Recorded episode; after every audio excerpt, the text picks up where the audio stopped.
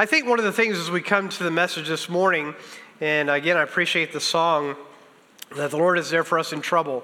Do you face trouble? Have you faced trouble in your life? And uh, maybe some of you, as recently as this morning or as recently as this week, you have had some difficulties, I'm sure. Thank you, Pastor. I've got difficulties right now, as you can see.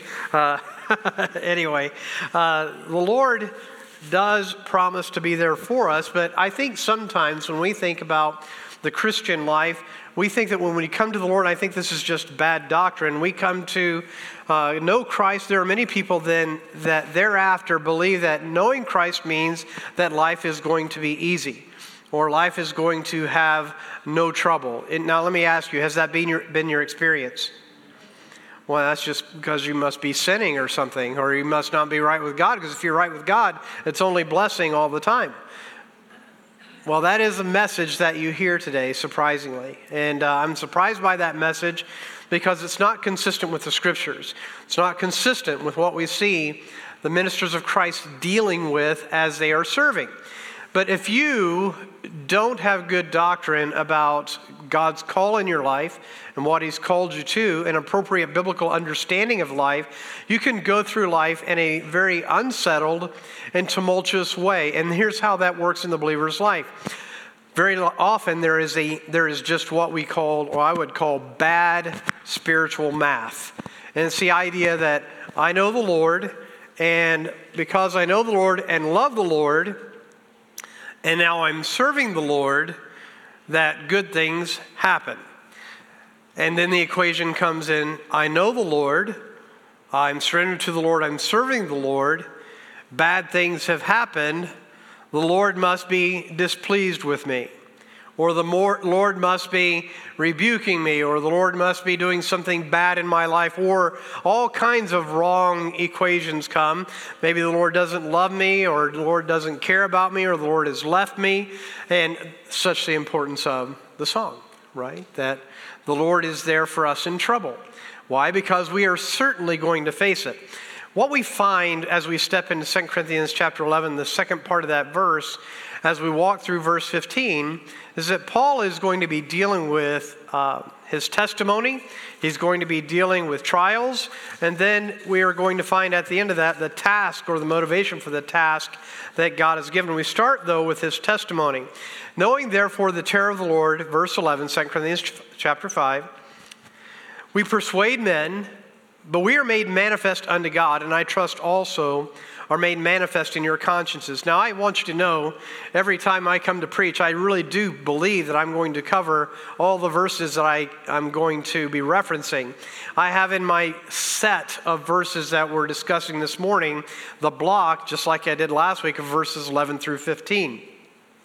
But as we look at this section, I don't want to miss the doctrine that we have right here that as you read your scriptures and you read this this morning, you might be tempted to just blow right past this, but it's so core to the testimony or the importance of your testimony as you walk this life.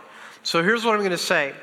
While you may face trial, we'll get to that in just a moment, don't underestimate the importance of your service for the Lord and the testimony of your life. So I will start then by asking you a question. You with me? Does your testimony matter?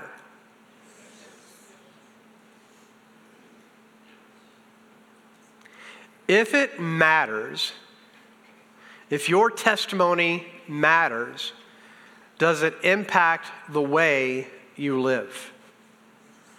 Now, you may have yes to the first part of the question, and you may have a soft yes or a strong yes to the second part. The hope that I would have for you this morning is that the doctrine that we see in verse 11 is going to give us great motivation, a, a, a conviction behind life, what I'm living my life for. And it's going to be reiterated, reiterated again in this section. But we understand something as believers, we know something as believers that there is an accountability towards God. Everybody's going to have that accountability. You're going to either face the Lord as your Savior, your judge, you either know him and are bound for heaven, or you don't, and you're bound for a Christless eternity.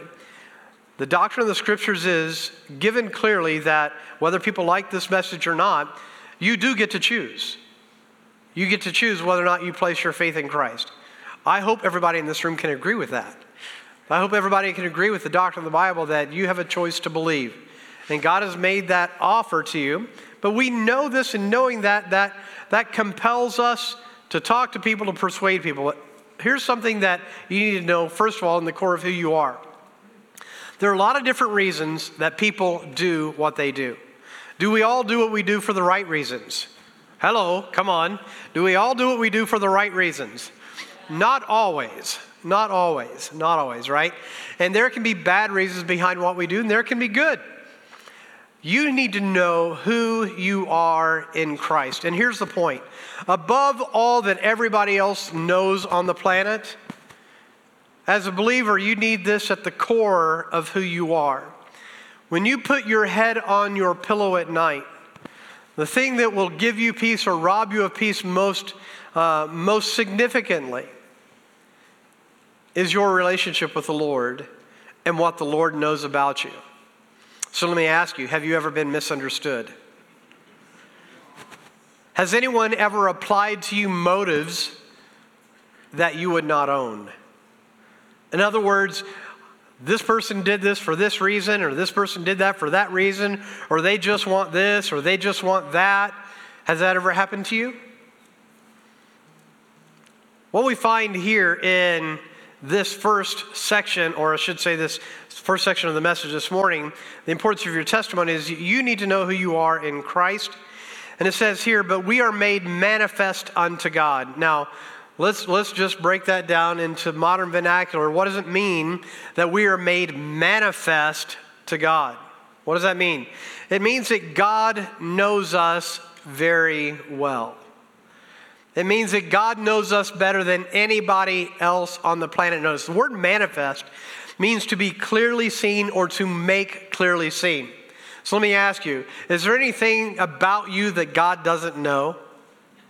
Doctrinally, let's answer the question Is there anything about you that God doesn't know?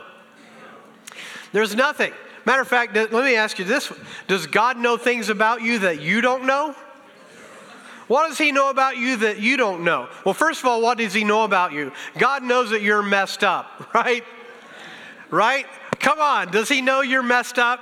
Does He know you have issues with a capital I? Now, some of you, eh, some of you say, well, not me. God knows you're proud too. he knows that as well. Who are you talking that way to me? Well, look, God knows everything about us.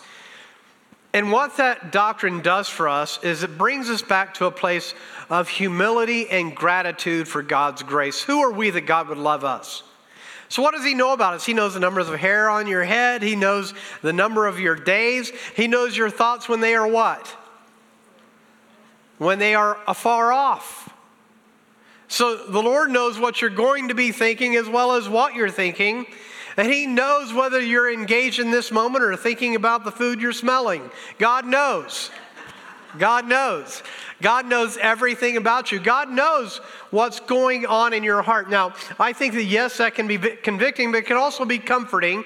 And here's the point Really, when you understand this doctrine, it directs in the motivation and direction of your life.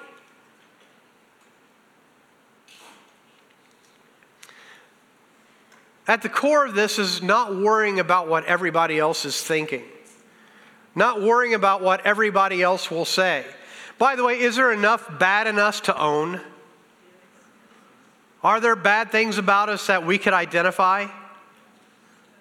I hope that you would be real enough to say yes. But in that, God knows what is directing your life. And here's the thing about God whether there are things that you're not right with Him about, or whether you're walking well with Him, God knows. Now, we've come here today and, and we've hopefully cleaned ourselves up a little bit from the week and put on a smile and are trying to act like Christians today. Is that a good thing? Yes. By the way, when I say trying to act like Christians, I don't think it's a bad thing to mean that and to own that on purpose. That we are trying to minister Christ. And do you have to put that on? Well, scriptures would teach that. Scriptures would say that yes, this is a purposeful decision. But are you flawed? Well, sure you are. But here's the thing that you can do you can know that you are clearly seen to God. Where there needs to be conviction, God will bring it. Amen? Where there needs to be conviction, where there needs to be stepping on toes, God is faithful to do that because He loves you. He's not left you to save you and, and let you wander the planet aimlessly, wandering, uh, just doing what comes next. God is faithful to work in your life, to draw you close to Him, to draw you in fellowship. And if you need conviction, the Holy Spirit will be there to do it. Amen? So, the fellowship of the Lord is that you and I need to be surrendered to the God who knows us, to the God who sees me above everybody else. And by the way, I've had, have you ever had somebody just lie to your face and you knew it? I want to tell you how sometimes I hear people lie to my face. It usually starts with this I love God, then followed with an excuse for why we're not obeying God. So, is it fair to call that a lie if we say we love God and yet we're willing to be openly disobedient to Him? Is it fair to call that a lie? well, yes, it is. But here's the thing God knows you better than He knows yourself. You know yourself.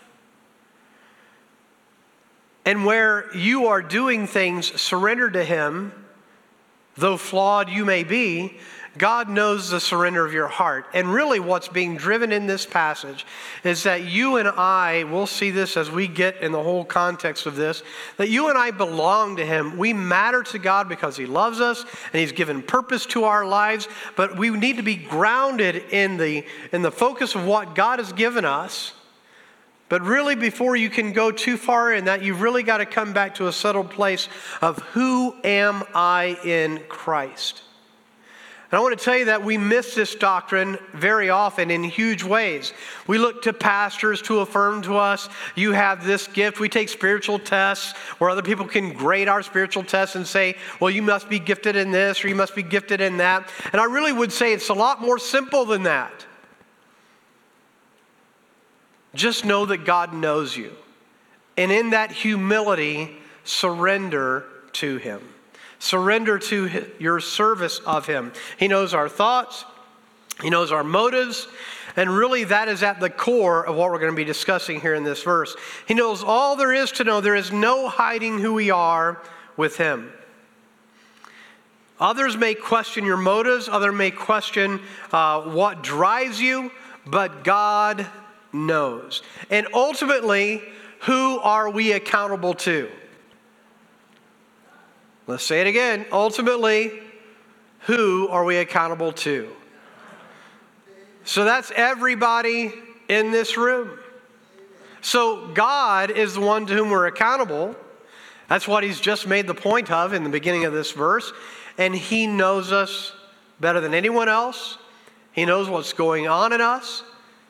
He knows what motivates you. Now, why does that become significant? Well, you find here in this knowing us, Paul is making the argument that he knows what's driving our lives, what's driving the purpose of our living.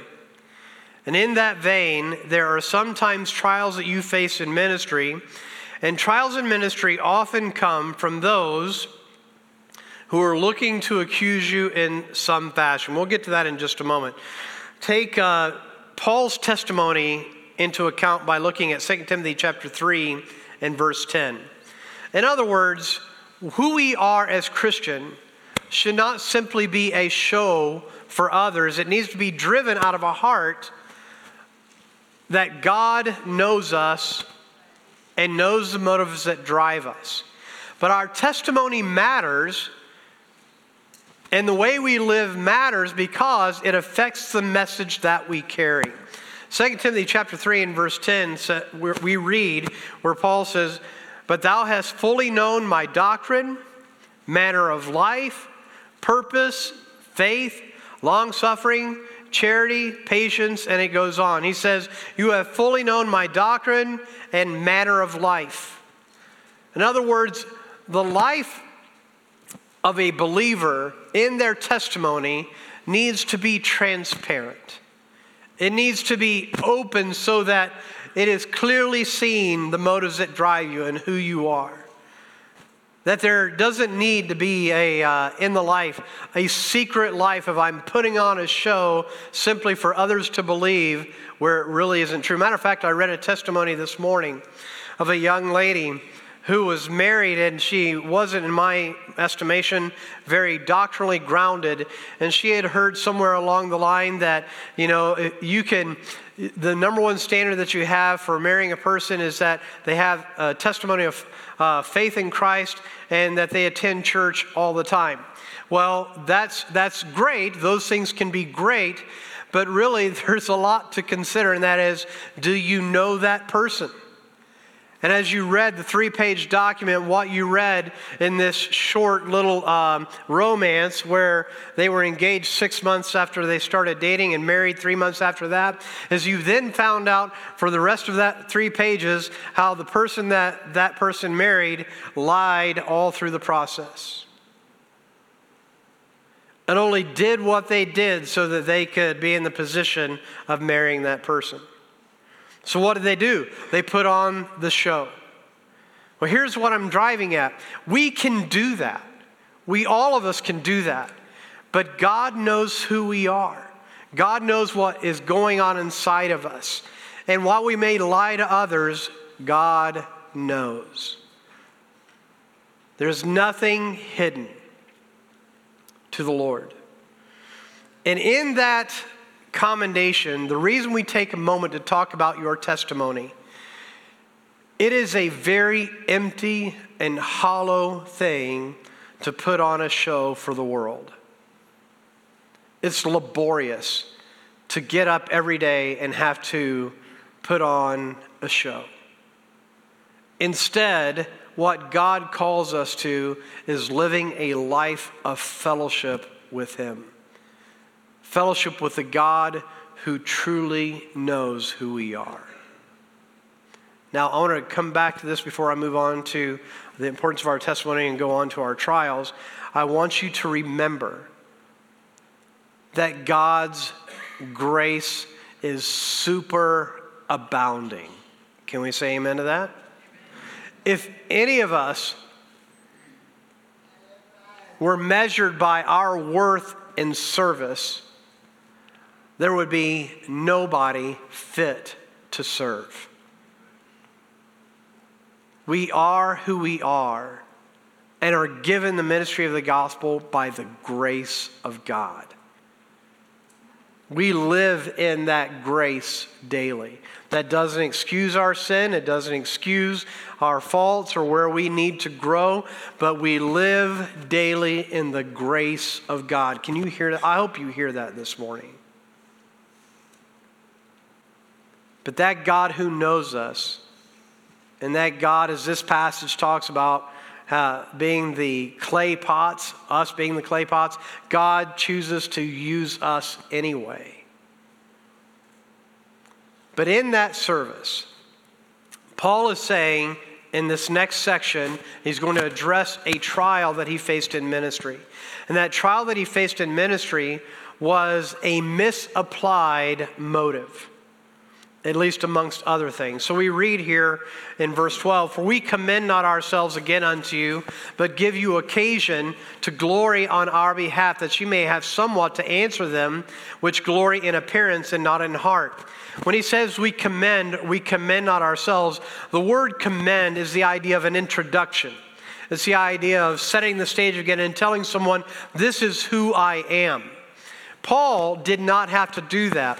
The reason we don't have to, he didn't have to do that, is because his life was open and, and transparent. While flawed, the motivation or the compass of his life, he knew, and he knew that God knew, and that is this I am sold out to the Lord. And by the way, as this passage is going to lay out, and we don't have time to go into it all this morning, so I have to pick it up from here, but what we know is that this is the call to every believer's life complete dedication, being sold out, being a servant of God, living for the Lord, walking in fellowship with Him constantly. This is the call of life to every believer. And all God's people said, This is who we are. It's not just a show. We do what we do because there's a right motive behind it. We do what we do because we love the Lord, the one who died for us. But he says, We commend not ourselves again unto you, but give you occasion to glory on our behalf, that ye may have somewhat to answer them which glory in appearance and not in heart. Well, why does he not commend himself again? Look at 2 Corinthians chapter 3 and 2 Corinthians chapter 1 to give some context of the book of 2 Corinthians.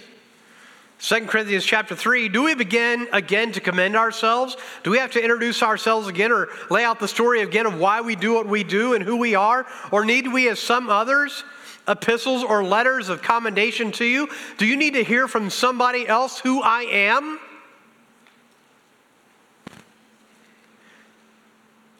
You are our epistle, verse 2 of 2 Corinthians 3, written in our hearts, known and read of all men. And what he is saying is that Paul has lived a life of investing himself in those believers, in giving them the gospel, in teaching them the doctrines of the Word of God. In other words, you have lived with me. You've gone through life with me, and you have seen what has been the compass of my life. You are the open testimony of the investment of one who's living their life sold out to God because I've invested my life in you. You have seen my life. Go on to 2 Corinthians chapter 1 when he says to give you occasion to glory on our behalf 2 corinthians chapter 1 verses 12 and 14 for our rejoicing is this the testimony of our conscience that in simplicity in other words he's saying i can say this with clear conscience i can say it with clarity this has been again the compass of my life the testimony of our conscience that in simplicity and godly sincerity, not with fleshly wisdom, but by the grace of God, we have had our conversation in the world and more abundantly to your word. Our conversation in the world and more abundantly to your word is you have seen and the world has seen our lives. For we write none other things unto you than what ye read or acknowledge, and I trust shall acknowledge even to the end, as also you have acknowledged us in part, that we are your rejoicing, even as ye also are ours in the day of the Lord Jesus. Again, a hint there at the end that there is a coming accountability to the Lord who knows why we've lived our lives. But here's the idea we as believers have an opportunity to journey together, to live an open testimony of loving God and serving Him. You and I have an opportunity to live this life in open testimony of loving God and serving Him.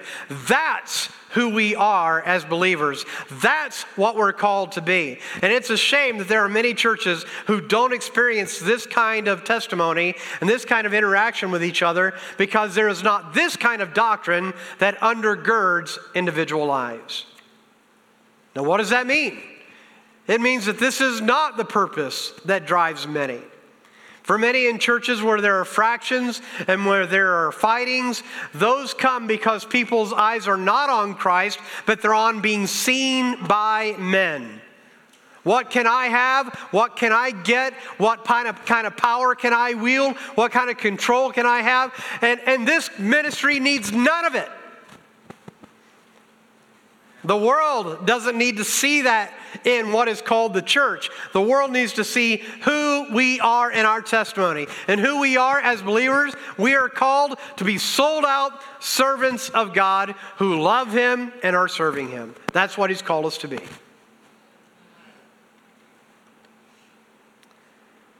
So let me say something for all of us. I, I do not enjoy anytime I'm doing ministry and I feel like when we're trying to do a ministry that I've got to pull somebody's teeth to be involved. Matter of fact, my take on it is if I have to pull pe- people's teeth to do it, maybe God's not in it. Because we're a partnership. We are the body of Christ serving God together. And it is not the pastor's pressure that motivates you to serve. I do not want that kind of power or authority. I want you to serve God as He directs your life to serve Him. And what I know is that He will and does. And it's a blessing to give your life to the Lord and serve, even though it means sacrifice. The, act, the argument follows as, as this there were those that would disrespect Paul and therefore hurt his message to the Corinthians. The disrespect would come in several fashions. There were those that would malign his motives. They gave different uh, false motives for why he did what he did. And I'm not taking time this morning to go through the, all the epistles or letters and to give the different ways that he was maligned. But there were those that would disrespect him by saying his motives aren't pure, he's just trying to get something out of you. Are there pastors and are there churches where leadership are trying to get something out of you? Is are there? Yes. And are they manipulative? Yes. So what you want is to be motivated by God. And why by the way, I believe as you read these letters and, and this theme is actually all through Second Corinthians. The reason Paul even takes time to do this isn't so much about him as it is about the message he carries. And what he did not want is that this vessel that he held of who he was would be ineffective because people were accusing him or misrepresenting him and therefore hurt his message. So, therefore, he had to come into this context of answering that and giving them an answer for those who make these accusations. Another, another reason Paul might have suffered under trial of his message was that Paul was not a powerful speaker. He was not a powerful and dynamic presence. Paul did not light up a room when he walked in. It's 2 Corinthians chapter 10 and verse 10. One of the reasons I said this theme is throughout 2 Corinthians. 2 Corinthians 10 and verse 10, Paul references what others might say about his ministry. And they would say, for his letters say they are weighty and powerful. He can sure write a good letter. But his bodily presence is what? His bodily presence is weak. And it goes on to say his speech is what? Contemptible.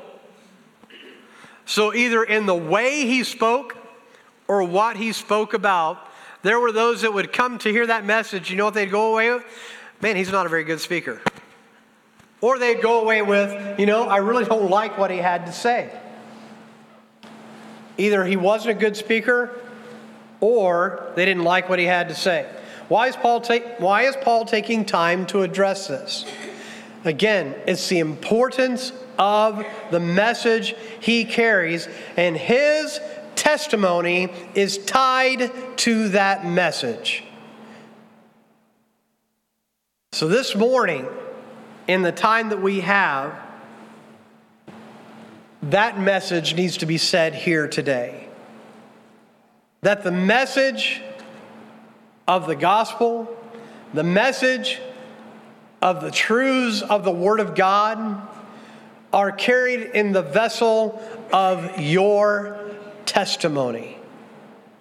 So I'm going to ask you something. What does that motivate you to do? What would God want you to know based on a truth like that? So I'll ask the question that we started with Does your testimony matter?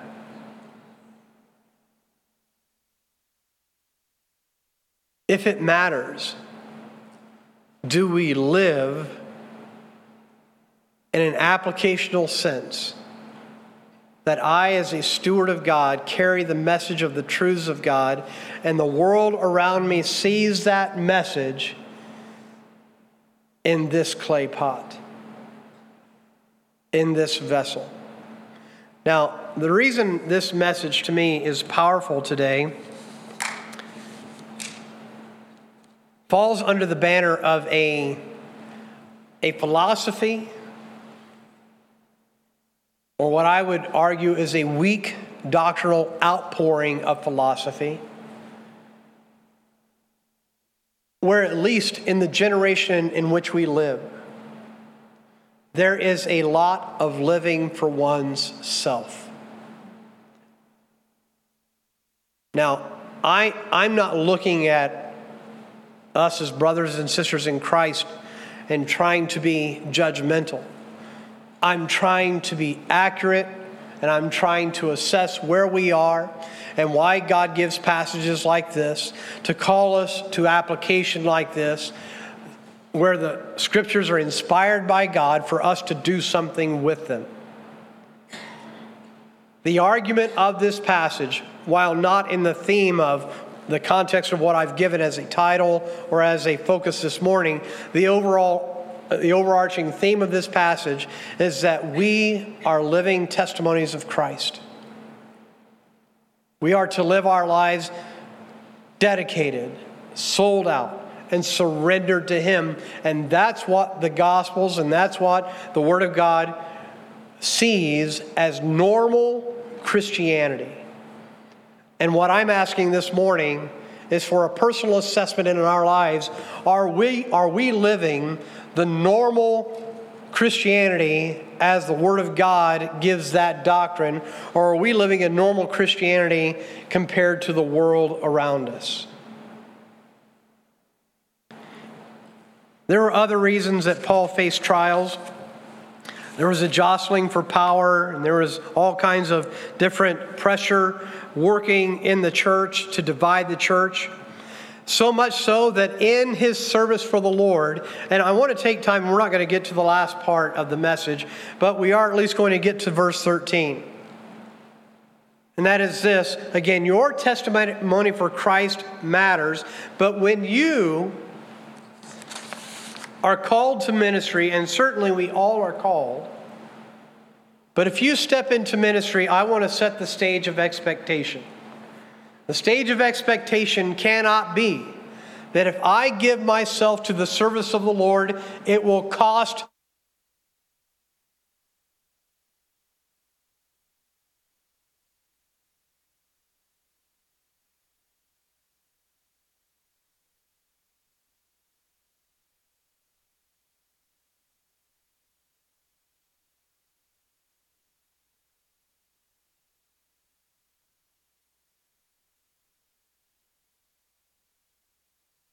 what?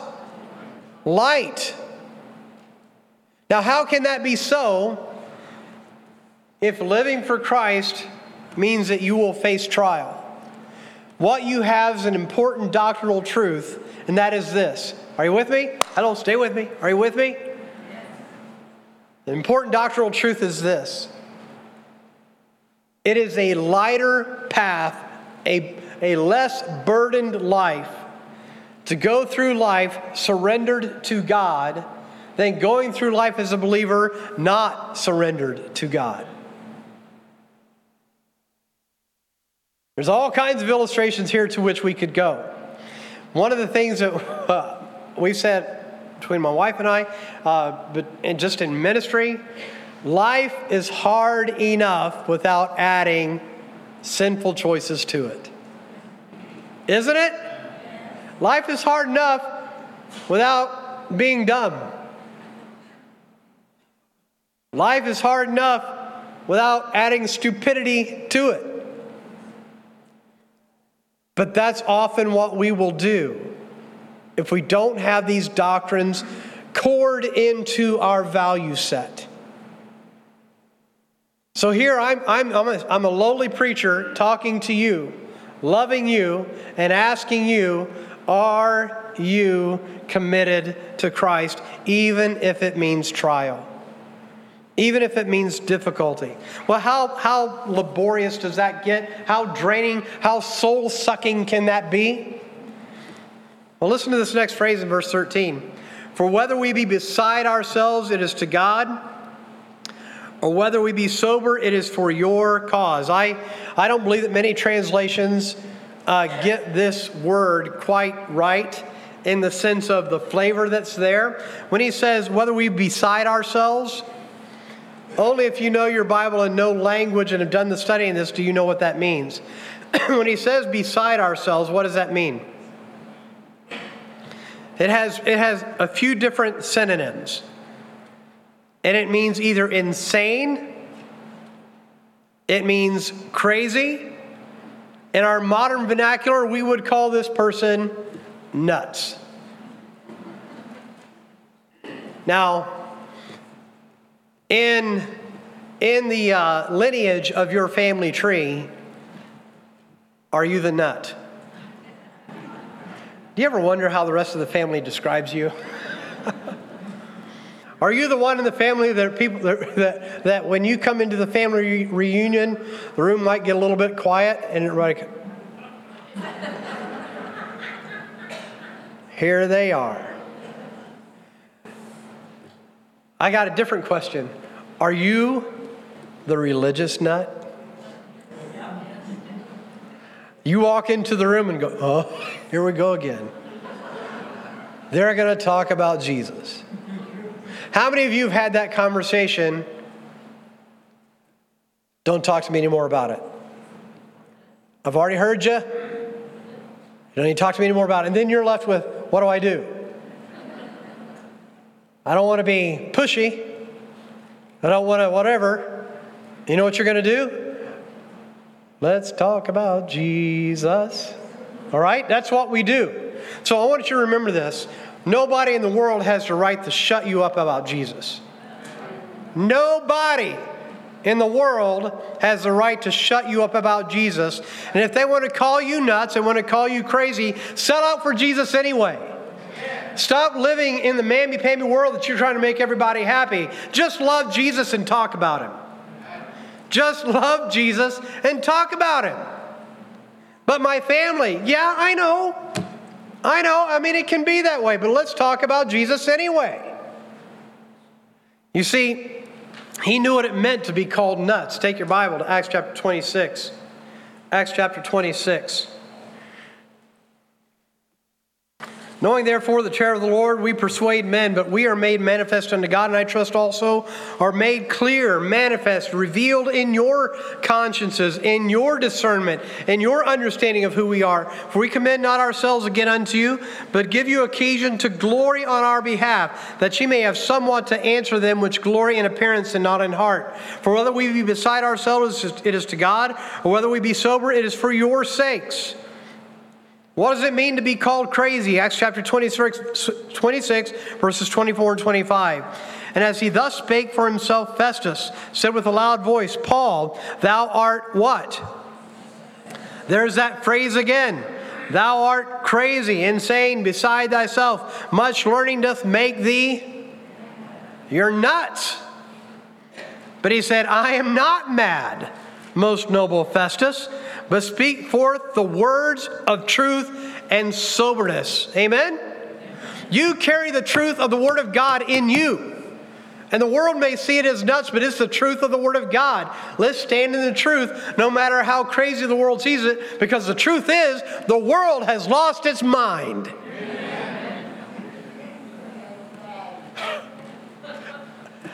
You have a living example every day of a crazy world. I mean, we are six ways from Sunday nuts about how we're approaching life in this United States of America. And if it truth is for all believers when you come to Christ, you thank the Lord for the sanity he finally brings to your life. 1 Corinthians chapter 4 and I, someone can tell the junior church classes we're almost done. Right now, they're singing through every list of songs they know. uh, I'm sorry. All right, 1 Corinthians chapter 4, verses 10 through 13. We are fools for Christ's sake. Are you willing? Hello, are you willing? Are you willing to be a fool for Christ? Are you willing Are you willing to have the world look at you as crazy? If you are not, I'm going to be bold here, if you are not, you have not reconciled what it means to be a follower of Christ. You've not gotten serious yet about what God has called you to.